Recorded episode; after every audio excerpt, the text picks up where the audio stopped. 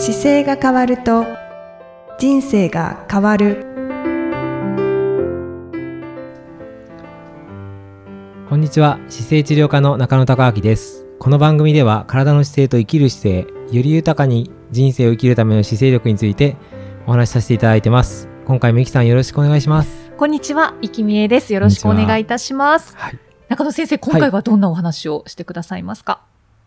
今回はですねあのーマラソン大会にあのー今いろいろ参加されてる方が僕の患者さんの中で増えてきましてはい。で、増えてきましてっていうか、あの、走り出した方にですね、せっかくだからマラソン大会とかをエントリーした方がいいですよってアドバイスをするので、あの、走ってなかった方がですね、あの、ひ走ってなかった方っていうよりは、正確に言うと、はじめ、ちょっと体の調子が悪くて、あの、来院されて、で、肩が痛いとか腰が痛いとか首が痛いとかって、まあ、いろんな訴えの中で、はい。で、改善して治療する中で、今度じゃあ運動を取り入れていくような形になってきて、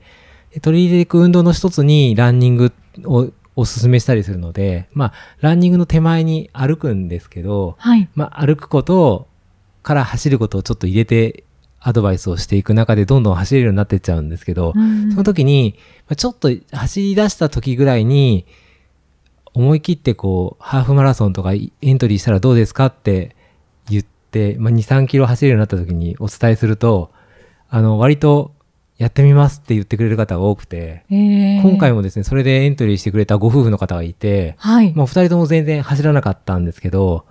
あの、そのエントリーしたことをきっかけにより走るチャン、走るチャンスというか、一週間の中でちょっと上手に5キロぐらい走る時間を設けてきて、で、結果的にはですね、あの、1年経ったら、1年前にものすごく調子悪かった方が、はい。結果、あの、1年後にはですね、ハーフマラソンを完走して、今度はフルマラソンを目指しているっていう状態になってるなと思う方がですね、何人もいるんですよ。おー素晴らしい。で、あの、別のケースだと、なんか今度は僕があの砂漠に出たりとかしてるので、なんかこれをチャンスだと思っていただくみたいで、せっかく全部聞けるから中野先生のところに行って砂漠マラソンに挑戦してみようと思ってみたりとか、えー。はい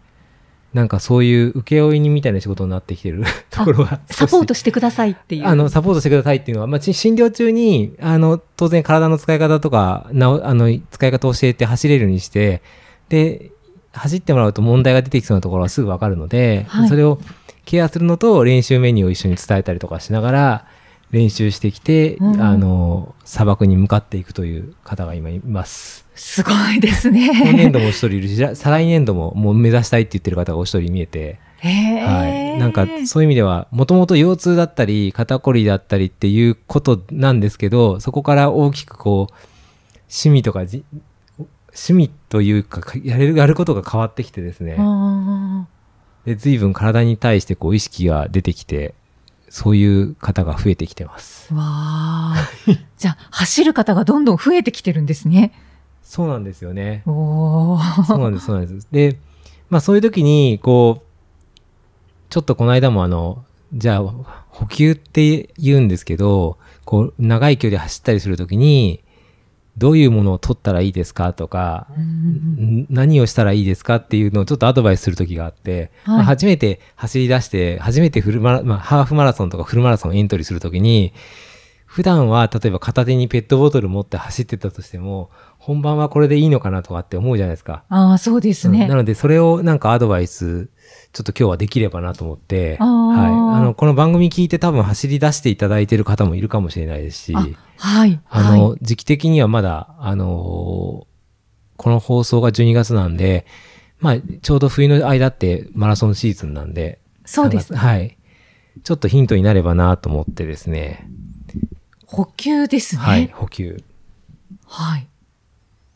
いきさん覚えてますか？なんか補給でやったの。ええ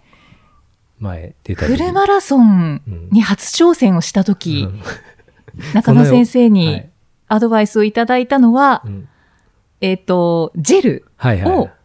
3つぐらい持って、はいはい。で、それを定期的に飲んでた感じ。摂取してくださはいとは言われた記憶があります。はいで、これね、あの、な、何を取っていくかっていうのが、い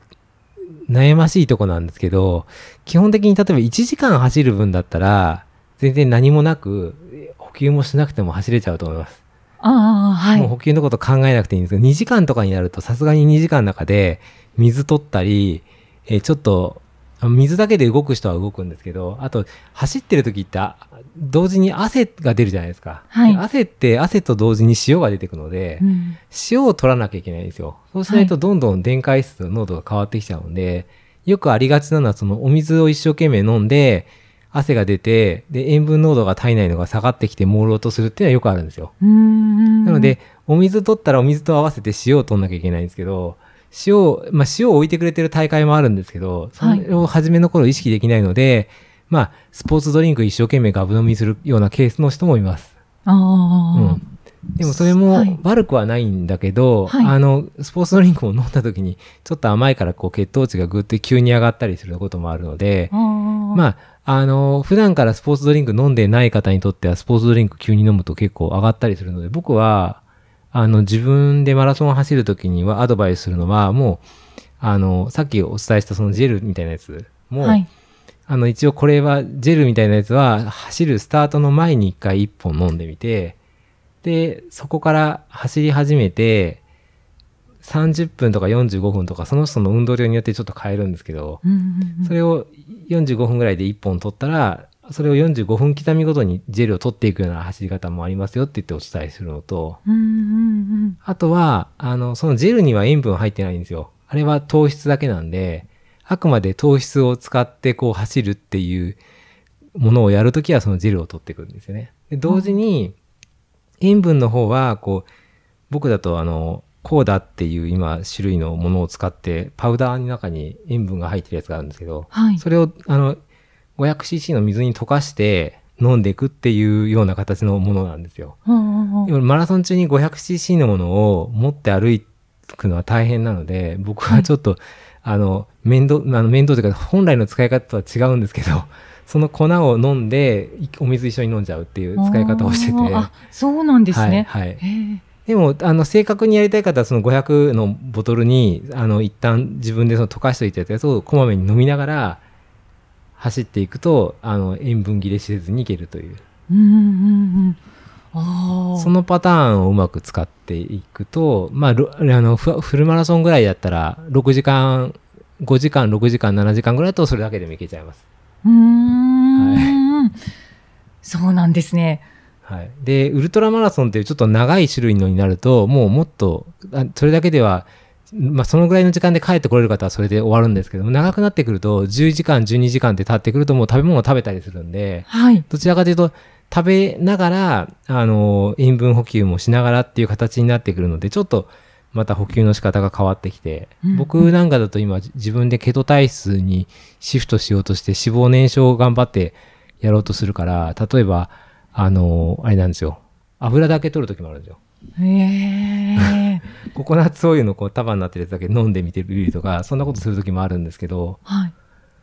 あの、い初めて走るフルマラソンとかだと、やっぱり食べ物をある程度胃には入れない方が走りやすいことが多いので、うんうんうんっていうのは食べたものを体でこう消化するときに、体で血液をいあの胃で使っちゃうじゃないですか。はい。そうするとその胃で使う分だけ、やっぱり胃の方に血液がいっちゃうので、あんまりその胃を使わずにエネルギーをチャージするっていう意味で、そのジェルのようなものを使うんですよね。うーん。なんかジェルはよく使われている印象があはいまあ、ります。いろんなジェルが売ってるので、あの、はいご自分の口に合うっていうか、味が合うかどうかとか、正確にはなんか本当に飲んで走った時に普通に走れるかどうかとかって、ちょっと実験をしてからやった方がいいんですけど、ああ、いろいろ試してみて。うん僕はもうほとんどや、あの、そのコーダっていうメーカーのやつを使って、はいで。それを、まあ、フルマラソンだと大体45分刻みで取っていくんですけど、さっきの電解質の方は、あの、1時間ぐらいから90分の間で取るようにはしてて、それも天候とか、あの、雨降ってたら逆に取らないんですよね。ああ、そうなんですか。うん、体温が冷えちゃってたりするときにはあんまり水分取れないから、塩分も出なくなったりするんで、体温が汗、暑い時は結構どんどんどんどん汗が出るんで、それに合わせて取る量を合わせていったりします。そうかそうか。汗がそんなに出なければ、まあ、取る必要もないそうですね。でなんかね、欠けてるなと思う時のヒントは、だいたい視界がこう狭くなってきたりとか、頭がぼやーっとしてきた時は必ず何かが欠けてることが多いのでうー、んだいたいその30キロぐらいの時に疲れてきた時にもや朦朧としたり、フラフラしたりっていうのがあるんです。割と電解質が欠けてることが多くて、あそういう時にちゃんと欠けてたものが取れると全然はっきりしてすぐ戻るので、だから割とそういう朦朧とするっていうのは何か欠けてる可能性があるヒントなので、その辺があの数重ねていくと大体わかるんですけど、初初めの本当に初めての時は逆に分かりづらいから、あのもうここでこれをやるって決めてやってた方が消化しやすいと思います。私がそんなに長距離を 走ってないので、はいはいちょっと質問が出てこないんですけれども。だからだだから例えば10キロ、あの、マラソンだったら10、20、30、40ってあるじゃないですか。あの、げ書いてあったりするじゃないですか。だから10の時に電解質取る、20の時電解質取る、30の時に電解質取るって決めといて、あとは、間でジェル取っていくとか、っていう方法もあるし、あの、なんか、出る前にどのパターンでやるかって考えないように大体いつも作っておきますね。あそれはその方に合わせてアレンジするんですけど、でもそのって作っておくと、もうそれを実際にこなすだけなんで、あはい。何も考えずに、あ、5がき5キロ、次10キロの時これ、で15キロの時これって決めとけば、うんうん割とやることがしっかり見えてくるんで。だからね、うん僕は、あの、エイドに置いてある、フルマラソンとかに関しては、エイドに置いてあるチョコレートとか果物とかっていうのはほとんまず食べないですね。ああ。長い、自分で持参してるものを。持参してるそのジェルか、あの、電解質しか取らなくて、ウルトラマラソンとか長いやつはもう自分が食べたいものをその場で食べるんですけど、その時もさっき、あの、今日、今何を食べると体が喜ぶのかなっていうのは頭の中で考えてて、はい。でビタミンとかミネラルとか足らないなと思ったり、ちょっと、あの、オレンジっぽいの飲みたいなと思ったりすると、なんかフルーツがあったらフルーツ取ったりとか、あそれをなんか常に走りながら今何が手に入れたいと思ってるかっていうのを考えて走ると、まあ長い距離の時は特に。あ。うんうんうん。だからそれこそさま、あの、あれですね、UTMB とかああいう40何時間系のやつはチーズ食べたりサラミ食べたりするんで、もう食べたいものをどんどん食べていくっていう。なんかすごい食べられてましたよね。あ、食べますね。その時によって。UTMB の時。そうですね、食べてますね。チーズとかね、サラミとかも食べたし、結構美味しかったんですよね、全部食べ物が。僕、なんかヨーロッパの食べ物も平気みたいで、へえ。僕は長いやつはだからそんなに心拍数上げて走ってないから食べても全然食べれちゃうし、うんうんうん気持ち悪くもなんないので、はいははいい。血糖値とかはそんなに考えないですか？血糖値は、えーっと、考えてはいるんですけど、いきなりチョコレートとかって食べないから、そういう意味では、あの、上がりにくい食べ方はしてますね、いつも。うんうん。あ、そこは意識して。うん。でも、まあ、あの、その後走っちゃうから、どちらにしてもゆっくりするわけじゃないので、割と食べる順番ぐらいは意識してるけど、でもその時ってこう並んでて、そのエイドごとにバーッと違うから、はい。それで、まあ、そうですね。体調優先してるかな。血糖値ちょっと忘れてるかもしれないけど。じゃあ食べたいものを食べるっていうのを優先してるそうですね。もう、流し作業みたいに食べますよ、本当に。ああ、そうですよね。で この間も、あの、53次のあの、飛脚やってる時も、あの、一緒に走ってた方に、中野先生食べるの早すぎませんか？って言われて、あの、何食べてたかな？バナナと、バナナと豚汁はい。の、あの、にお湯入れて、豚汁とあとね、その時なんかおにぎり、お赤飯かなんか食べたんですよ。でその3つ食べた時の速さが同じものを買ってるんですけど、はい。僕の方が全然速くて、長長尾先生早すぎませんかって言って、いや、これ今、急いで食べるモードになってるから、ほとんどそのまま食べちゃってるって。から、の急いで飲み込むようにはい食べてましたけど、急い大体、で食べた方が良かったんですか、その時。いや、なんかそれ多分癖ですね。癖ですね。そのまま、さ、こういう大会とかの時には、あんまりそのゆっくり30回噛んで食べましょうなんてやらないから、あ本当は噛んだ方がいいんでしょうけど、噛んでるともう進まないので、とりあえず、あの、自分の、あの、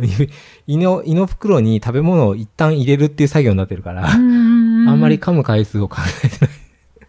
いや、それは明らかになんか癖っぽいですね。そうですね。それで、だからの 飲み込むように何でも食べてたから、早いですねって、すごく早いそうな食べ方をする人に言われました。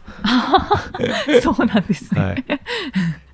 そうなんです。へーなので、なんかね、その、す今回のそのマラソンに、初マラソンに関しては、ちょっと事前に、だから、あの、忘れないでほしいやつは、え塩分補給として、電解質っていうのを補給絶対した方がいいですっていうのと、あと、まあ、ゼルですよね。ゼルっていうのをうまく活用できるように、あの、一回実験してみると、割とエネルギー切れにならずに走りきれるので、うんうんうん。そうですね。うんで、あの、ちょっとなんかエネルギーが切れてるなっていうはいはい。合図は、その、朦朧としたりとか。狭くなってきたりとかでジェルもね、2種類あって、大きく分けると、その普通のジェルとカフェイン入りのジェルっていうのがあるんですよ。で、はいカフェイン入りのジェルは、あの、最後のもう一踏ん張りやんなきゃっていう時にはカフェイン入りがすごく向いてるんで、あの、朦朧としてる場合とか集中力切れる場合は、そのカフェイン入りの方を取ると、シャキッと走れたりします。うーん。いろいろありますね。そうなんです。そういうテクニックもあるんですけど、はい。まあでもね、本当になんか、どんどん走る方が増えてきているのが楽しいなと思いますね。そうですね。、はいやーいいことですね。はい。なんか、あのー走る時にどうしたらいいですかって質問も、あの、どんどん、このポッドキャストでも受けていければ、あ、はい。あの、はいお伝えしていきたいなと思うので、はい。またなんか、あの、疑問等あれば、そうですよね。ごはい質問をぜひはいお寄せいただけたらと思います。はい。そんな形で、はい。今回はちょっと補給ですね。補あ給についてでした。はい。はい。ありがとうござはいい、あますりがとう。ございます。また次回もイキさんとお送りしていきたいと思います。ありがとうございました。ありがとうございました。この番組では姿勢や体についてのご質問そしてご感想をお待ちしておりますご質問とともに年齢体重身長性別をご記入の上中野生態東京青山のホームページにありますお問い合わせフォームからお送りください体を見直す時間は人生を見直す時間である姿勢治療科の中野孝明でした。